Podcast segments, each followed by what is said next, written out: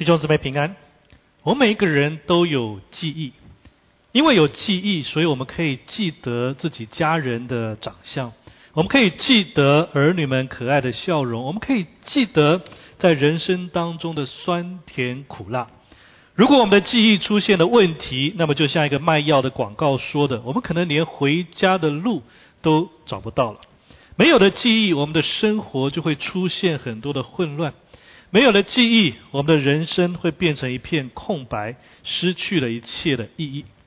新年的时候，我们基督徒很自然会想起保罗所说的“要忘记背后，努力面前，向着标杆直跑”这句话。但很多人误解这一段经文说的是我们要忘记过去一切以前的事情。首先，这是不可能的，因为如果过去的事情全部忘记的话，我们今天或未来该怎么生活、工作？都可能会成为问题。其次，有时候我们过去的经验，即使是很糟糕的回忆，却会成为我们未来生活的更好的提醒跟动力，不是吗？其实，忘记背后，努力面前，这说的是追求基督的那一种的态度，那一种定睛在目标的上面，高度的专注力，不被那跟目目标无关的事物所分散注意力的那一种决心呢？那一些会拦阻我们追求基督、会实现使命的那些过去，应该要抛弃、要忘记。这个是保罗追求基督的心智跟意志，我们应该效法。但是，即便如此，我们有一件事情仍然是我们永远不可忘记的事情，那个就是我们与神之间的那个爱情。我们今天的经文在耶利米书第二章一到三节。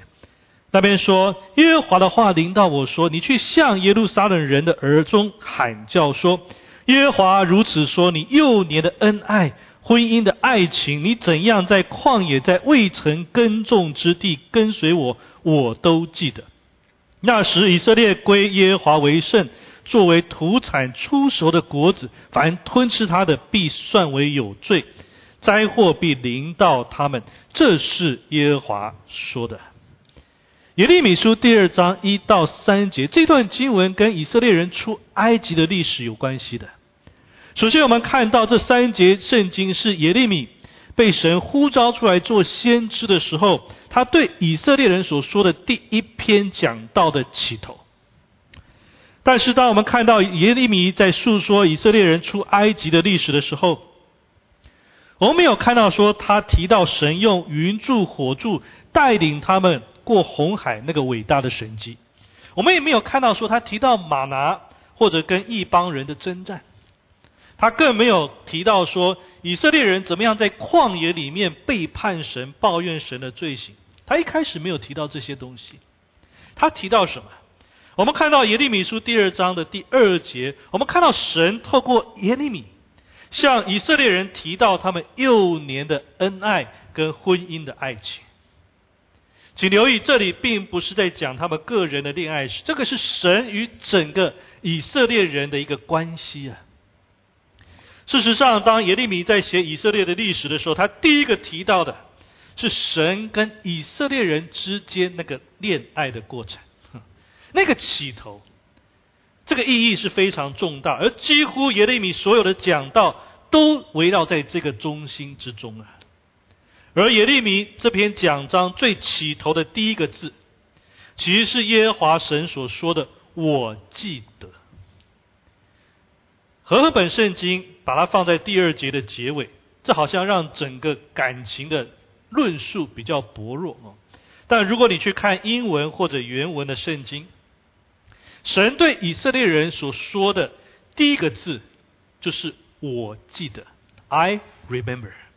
所以，因此，如果我们重新来看耶利米书第二章第二节，神对以色列人所说的第一句话就是：“我记得你幼年的恩爱、婚姻的爱情，你只要在旷野、在未曾耕种之地跟随我。”这个是神的回忆，神的回忆。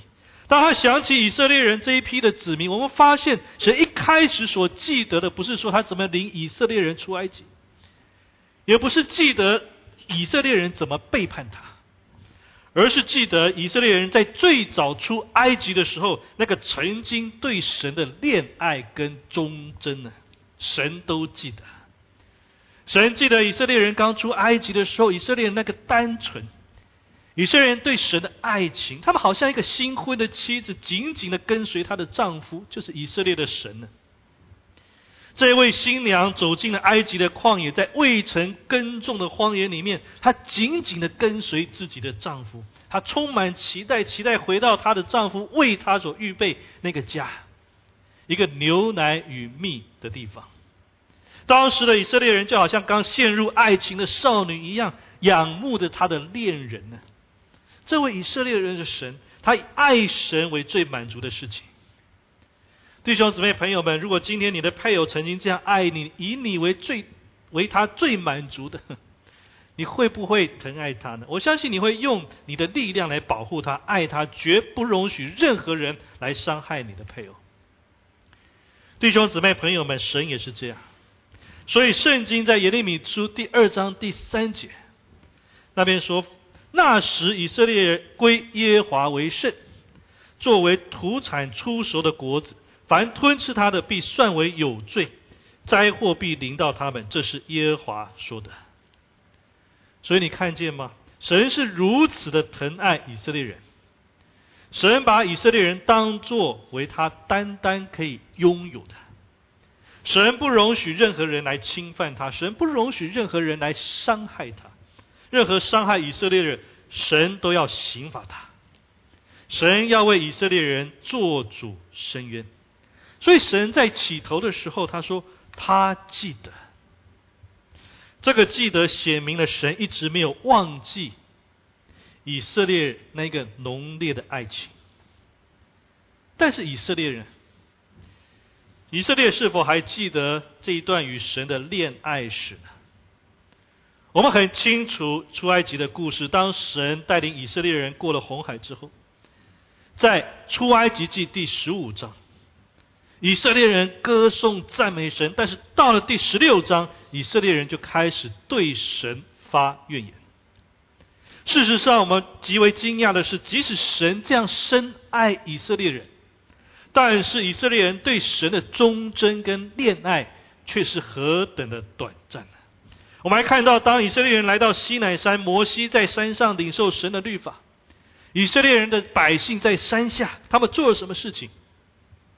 他们很清楚，摩西上了山是跟这个独一的真神见面，但是他们没有等候，他们没有期待，没有相，没有去相信摩西所做的事情。相反的，他们在他们做的就是在山下，他们造了一个金牛犊啊，他们开始拜偶像，他们远离那位爱他的神，称那头牛为神。所以耶利米在第二章第五节开始提到以色列人怎么样去随从虚无的偶像，远离这位爱他的神。在耶利米书第二章第五节，耶和华如此说：“你们的列祖见我有什么不义，竟远离我，随从虚无的神，自己成为虚妄的呢？”先知很清楚以色列人在旷野的光景，神当然也非常清楚。但是我们看到说，虽然以色列这样的背叛神，但是神一开始所记得的，还是他们对神那个短暂的爱情。这个时候，我们要问：为什么神要对以色列人提到这一个短暂的恋爱史，而且说他记得呢？有几个目的。首先，他要唤醒以色列，他要以色列人比较现在跟过去的光景。过去他们这样恋爱神，现在又怎么样呢？出埃及之后，以色列人已经离神很远很远，就好像耶利米书第二章六到八节所说的，他说：“他们也不说，那领我们从埃及地上来，引领我们经过旷野沙漠，有深坑之地和干旱死因，无人经过、无人居住之地的耶和华在哪里呢？”我领你们进入肥美之地，使你们得吃其中的果子和美物。但你们进入的时候，就玷污我的地，使我的产业成为可憎的。祭司都不说耶和华在哪里呢？传讲律法的都不认识我。官长违背我，先知借巴利说预言，随从无益的神。在耶利米那个时代的以色列人，跟在旷野时候的那个环境已经很不一样。现在以色列人有宏伟的圣殿，有神赐下的律法，有祭司，有献祭，有王国，有军队，他们的心已经离神很远很远了。他们有很多繁复敬拜的礼仪，看起来非常的敬虔，但是圣经却告诉我们，即使当他们在传讲律法的时候，他们也不问神在哪里，他们不认识神，或者应该这么说，他们知道耶和华神是谁，但是当他们做一切事情的时候，甚至包括敬拜的时候，耶和华神只不过是他们礼仪当中的一个名词而已。就好像在身份证上面配偶栏上面的名字一样，但是神在哪里，他们不知道，他们也不想知道，他们宁可在偶像那里得着安慰，他们不愿意去回想神的一切，他们忘记了拯救他们的神，忘记了出埃及，忘记了神的恩典，忘他们的忘记啊，就成为神现在要责备他们的理由。还有审判他们的根据，弟兄姊妹有在这里，我们有一点体会。不管你信主三十年、二十年、四十年，或者十年，你花点时间去想想看，比较你初信的时候跟现在，你对于神的爱那个情况是怎么样？是减少还是增加呢？还是根本就没有？的确哦，当我们在教会里面越久，我们对信仰的认识会增加，知识会增加。我们在教会里面开始有很多的服饰，我们敬拜，我们累积一些的经验。也许弟兄姊妹开始尊重我们，喜欢我们，但是我们对神的爱是否有减少呢？这也许不是我们不愿意追求神，也不是我们拒绝神，但很可能。在我们信仰的经历当中，我们与神之间有事情发生了。有些人可能对神有误会、有失望，可能我们埋怨过神，埋怨说神为什么对我们不公平等等。我们可能也经历过弟兄姊妹或同工伤害我们，或者我们自己的罪恶，以至于我们表面很热心去侍奉神，但我们内心对神的爱却没有像起初一样那样的强烈。我们虽然有服侍，但是充满疲倦，没有喜乐。我们对神没有任何的感情。我们可以有华丽的祷告，但是心中与神有极大的距离。弟兄姊妹，我们如果是这样的光景，我们必须诚实去面对我们的内心，回到神的面前，回到他的家，让神来爱我们，让神来医治我们，重新建立我们跟神之间那个单纯爱的关系。其次，透神透过这个经文，他要提醒以色列，他们跟神有立约的关系啊。在出埃及的时候，神透过跟以色列人立约的形式，来建立他与以色列的关系。这个关系就好像婚姻一样的，不单单只有爱情，也有责任跟忠诚。如果有一方违背了这个条款，另外一方就有权利去追讨他的损失。在《生命记》二十二章里面就提到说，如果夫妻间有人犯奸淫，那么受到影响的那一方有权把另外一方带到长老的面前，最严重可以处以死刑啊。同样的，以色列人他们跟随外邦的风俗，拜偶像行邪淫，他们的罪恶到了一个地步，神决定要审判以色列。所以，先知耶利米他的信息的目的是要宣告神的审判已经快要来临了。如果以色列再不悔改，神就要透过巴比伦列国来毁灭耶路撒冷。他要掳掠圣殿跟百姓，但是在神要施行审判之前，神先说：“我记得你幼年的恩爱与婚姻的爱情。”是的，出埃及之后。虽然以色列人很迅速的忘记对神的爱，但是当我们在看这一段经文的时候，我们知道神仍然记得他们之间那一段短暂的爱情。而且从摩西的时代开始，一直牢牢记到耶利米的时代，总共有八百年。我们看到神对以色列人是多么的深情啊！即使以色列人是这样的不忠、这样的背叛，但是神仍然深情的呼唤他。神仍然记得以色列人曾经对他的爱情，他要呼唤他们回头。不单单是在前三节，我们发现，在耶利米的这一篇讲道当中啊，神不断的呼唤以色列人回头。在耶利米书三章第一节那边说：“有话说，神人若休妻，妻离他而去，做了别人的妻，前夫岂能再收回他来？”若收回他来，这地岂不是大大玷污了吗？但你与许多亲爱的行邪淫，还可以归向我。这是耶和华说的。神呼唤说，还可以归向我。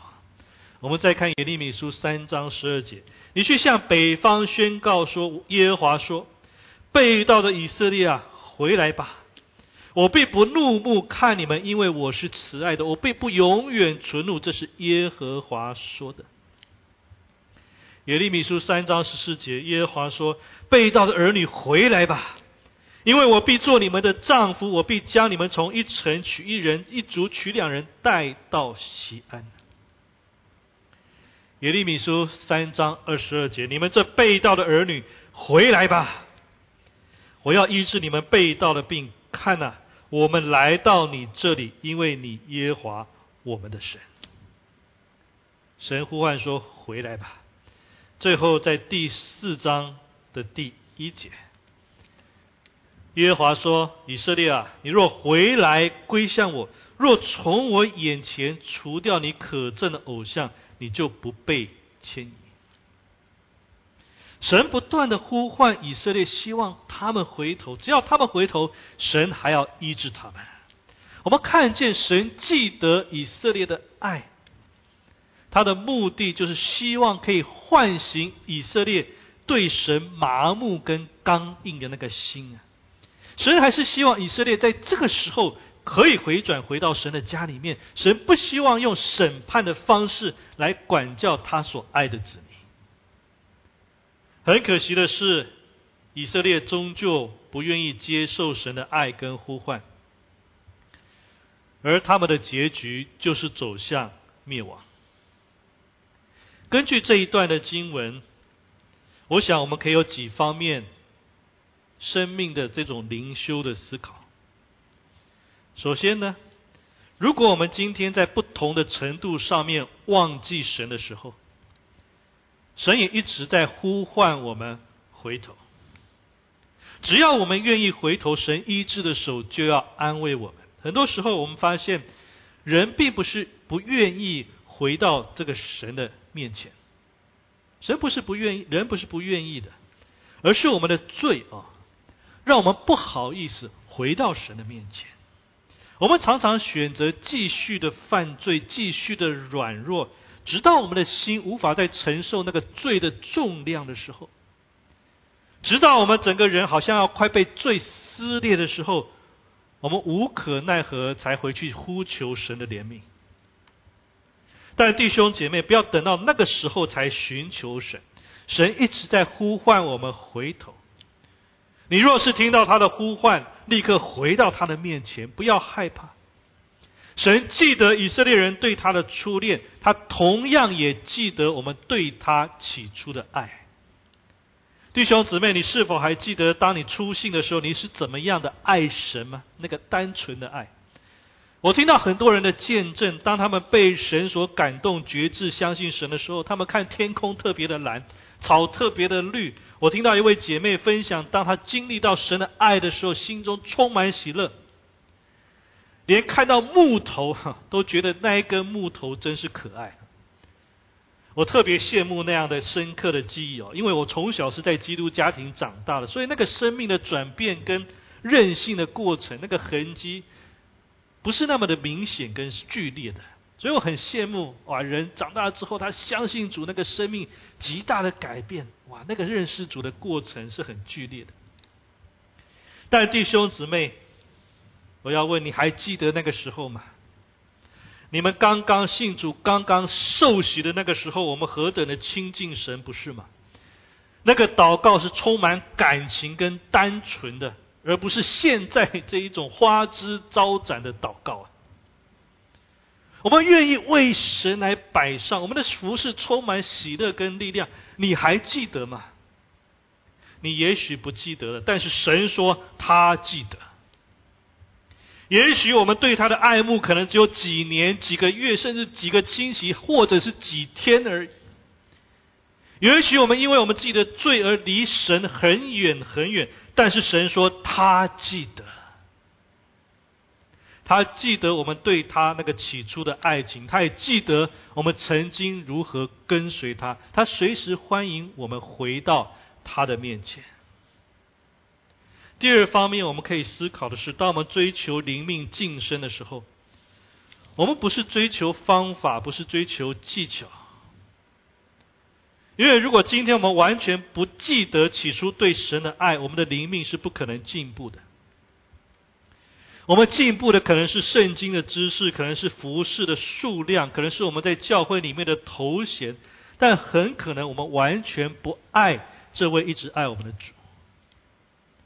弟兄姊妹，我们要反省我们的内心。今天我们来到这边敬拜神、服侍神，是因为我们对神的爱吗？还是因为我们已经习惯了，或者因为我们来到教会可以认识不少的朋友，或者因为教会的饭很好吃，或者我们因为服饰的成就感，所以我们才来这边。我常常问自己这样的问题，特别是当我在唱诗歌的时候，当我唱到说“主耶稣，我爱你”的时候，我会问我自己：真的吗？真的吗？我们都要问自己这个问题。当你说你爱主的时候，你觉得是真的吗？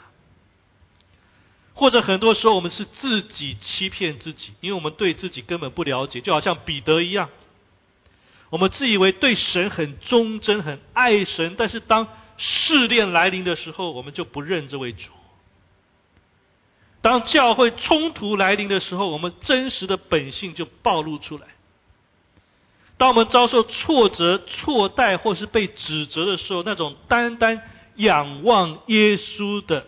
那或者单单寻求他喜悦那种属灵的话，就好像泡沫一样的破裂。我们真的爱神吗？如果今天我们爱神，我们永远会觉得对神的亏欠，我们永远会觉得爱神爱的不够。当我看到自己的服饰，即使我已经全职奉献在神的面前，但是当我看到自己的内心，有时候我真不敢像彼得一样有信心的说：“主啊，我爱你。”有更多的时候，我们不是不爱主，但是我们可能爱老婆、爱小孩、爱服饰的成就感、爱弟兄姊妹的团契。爱许多的休闲活动，爱我们的工作，爱我们的侍奉，爱被别人肯定跟接纳的那种感受更多。等到这些东西把我们的爱瓜分的剩下一点点的时候，我们才把这一点点剩下的多余的、微不足道的爱献给上帝。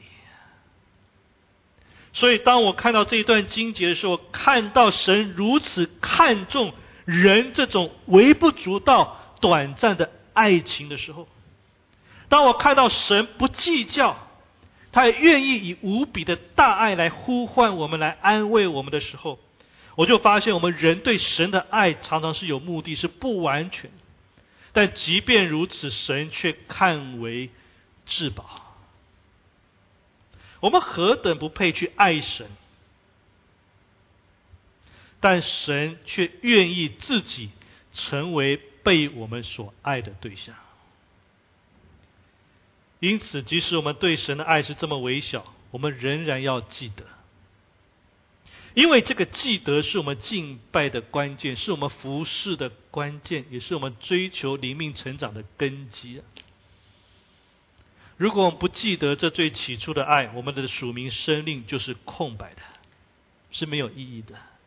最后一个方面，一个真正爱神的人是有行动的。在约翰一书五章第二节说：“我们若爱神，并且遵行他的命令，就知道我们是爱神的儿女了。”或者我们可以这么说：如果我们想要更加爱神，更加被神的爱所触动，是需要行动的。我们不是做的什么都不做，做的什么都不动啊，就可以产生情感。也不是躺在床上动都不动，就可以回忆起什么东西。如果我们要与神的关系更加的亲密，我们要记得过去我们对神那个单纯的爱情，我们必须要反复不断的去思考，我们从神来的命令是什么？主的命令是什么？我们看看保罗怎么样提醒提摩太的，在提摩太前书六章十一到十四节，但你这属神的人要逃避这些事。追求公义、敬虔、信心、爱心、忍耐、温柔。你要为真道打那美好的仗，持定永生。你为此被召，也在许多见证人面前已经做了那美好的见证。我在叫万物生活的神面前，并在向本多比拉多做过那美好见证的基督面耶稣面前嘱咐你，要守这命令，毫不玷污，无可指责。直到我们主耶稣基督显现，主给我们的一个命令，一方面是基督徒属灵生命的长进，但不是只停留在这里。生命长进的目的是要为真道打美好的仗，做美好的见证。保罗强调，我们是为此被召。今天，如果我们真的爱主，那我们能够明白这个道理的。基督的爱是如此之大，对那些以色列人的悖逆，对那些灵魂还没有得救的人，他的心是怎么样的迫切跟着急？我们要体会那个心呢，就好像耶利米一样，当他认识到神身后对以色列人的爱情，当他看见以色列人远离神的那个光景，他怎么说的？在耶利米书九章第一节说：“但愿我的头为水，我的眼眼为泪的泉源，我好为我百姓中被杀的人昼夜哭泣。”耶利米又被称为流泪的先知，他愿意为他的百姓而哭，愿意为这一些悖逆的失丧的灵魂而哭。为什么？因为他经历到神那个丰富深远的爱。但是他又看到这些人即将面对痛苦跟绝望的结局，他知道神的心很痛，而他的心很痛，一样的，因为先知跟神是连在一起的，基督徒也是一样的。当我们说我们爱神，当我们说我们与主耶稣基督相连的时候，当我们说主我爱你的时候。难道那一种浪漫或激情的感觉，能证明我们的爱吗？其实一点都不能。当主耶稣基督为世人的堕落而苦的时候，而我们还在那边跟神你侬我侬，感觉良好，这个是爱主吗？不是的。除非我们也愿意为他来找回这些失丧的灵魂。我们为他向这个世代，像耶利米一样来呼喊，呼喊他回来吧。这个是爱神最具体的方式。宋尚杰博士是中国近代一位伟大的布道家。一九二七年，二十岁的宋尚杰博士坐船从美国返回中国。当船驶进中国的时候，他被圣灵大大的感动。他在美国七年半期间所得到的荣誉。他的博士的学位，他荣誉的奖章，那个代表学位的金钥匙，他全部丢到海里面去。他被神感动，他发现他不要这世上一切的荣誉，他只要为主来做工。他的布道，他的服饰，不知道造就多少弟兄姊妹，他带领成千上万的人归向耶稣。许多人为了听他的讲道，要提前两三个钟头到会场。这位被神所重用的仆人，到他生病快要离开世界的时候，他一直唱的一首歌，歌名叫做《岂可空手回天家。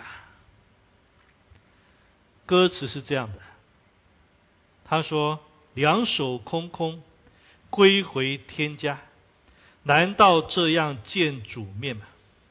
从无一日为主做工，全无珍宝献主前，两手空空归回天家，何能如此见恩主啊？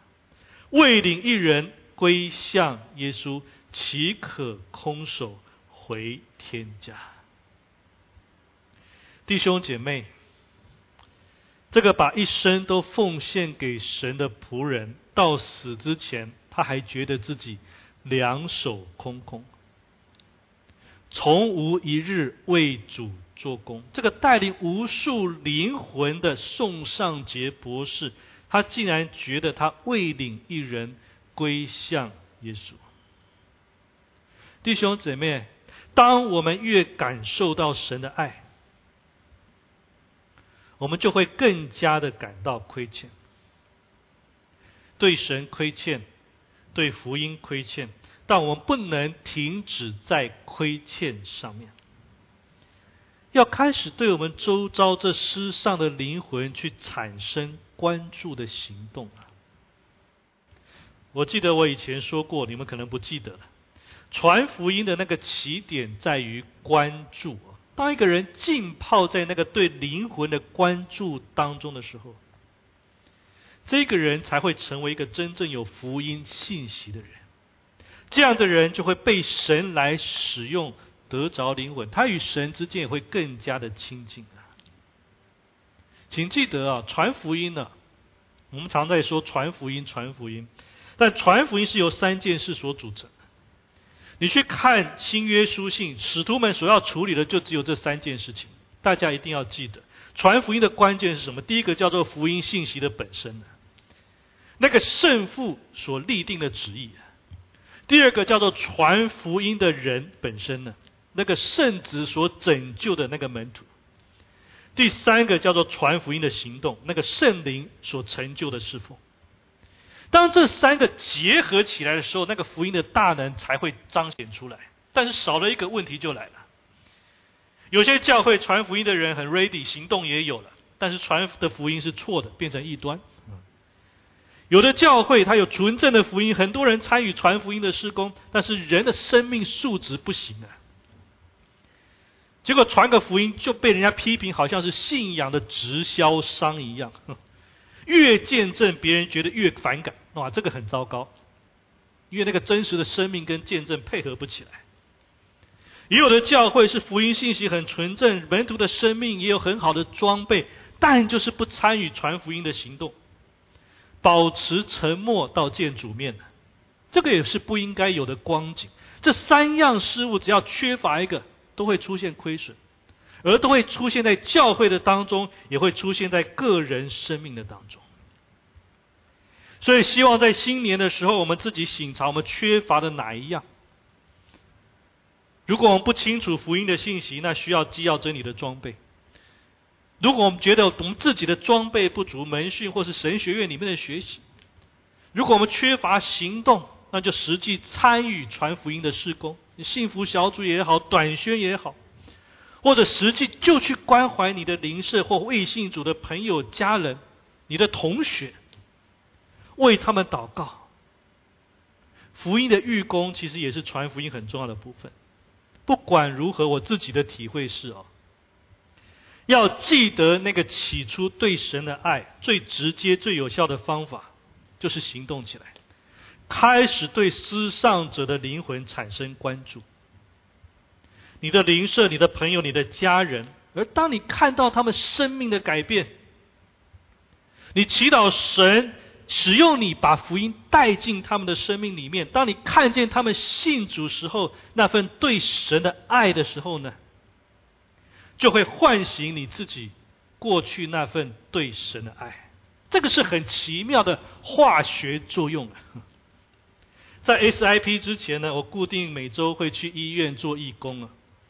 我按着医院所分派的名单，我去探访病房里面的病人，我帮他们祷告，去关心他们。而有一次呢，在跟一个病人交谈的过程当中，我有机会跟他讲福音的信息，很简单的交谈，基本而直接的一个福音信息。而当他毫无犹豫的接受主的时候，我心中那个喜乐啊，那个对神的感谢跟对神的爱，在一瞬间很自然就爆发出来。当我回到教会办公室的时候，赵长老路过，他看我不对劲，呵 呵想说这个人平常怎么自己在那边，在这个人在办公室里面自己笑。平常呢，看他坐在办公室里面板着扑克脸，哦，不太一样啊。问我怎么回事，那我就跟他分享这个过程，哇，他也笑了。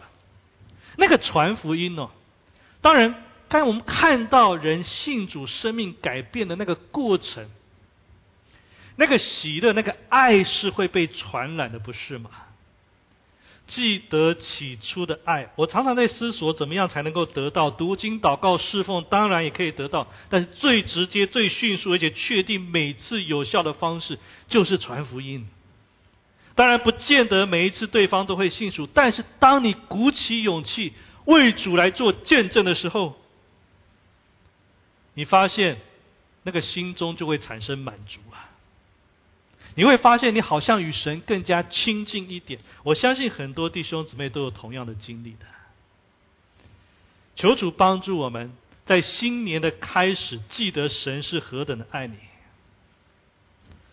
信主的弟兄姊妹，或者还没有信主的朋友，我们都回到神的面前，神在呼唤你。然后记得你该如何去爱神，行动起来，为主来得人。活出那个生命的见证。当我们与主越加亲近，当我们越多感受到神丰盛的爱的时候，你会发现，我们这一年即使外面有很多的风浪、很多的困难，但我们会过得很不一样。愿神赐福你，我们一起来祷告。天父上帝，我们感谢赞美你。我们是何等的卑微，我们对你的爱是何等的微小。但是主，你却记得我们这微不足道的爱，你牢牢的记住，并且视为珍宝。求主，你的圣灵亲自也来感动我们，帮助我们，让我们回想起当我们信主的那一时那个时刻，当我们受洗的那个时刻，我们对神的爱是何等的单纯，我们是何等的渴慕。我们渴慕你的话，我们渴慕来侍奉你。但曾几何时，这些却变成一个习惯。求主，你真是让我们能够恢复，让我们记得对主的那个爱情，也激励我们，让我们能够动起来，让我们在人生生活当中的各个方面，我们所接触到的各个人。让我们能够活出主的见证，我们也勇敢的能够将福音的信息来带到他们的生命当中，因为我们深知，当我们行动起来的时候，我们是与神一起同工，我们与主更加的亲近，我们与神的感情将会更加的浓烈。主，我们谢谢你，愿主你在新年的时候继续来兴起我们弟兄姊妹。赐福给我们，我们这样祷告感谢，都是奉靠我主耶稣基督的圣名，阿门。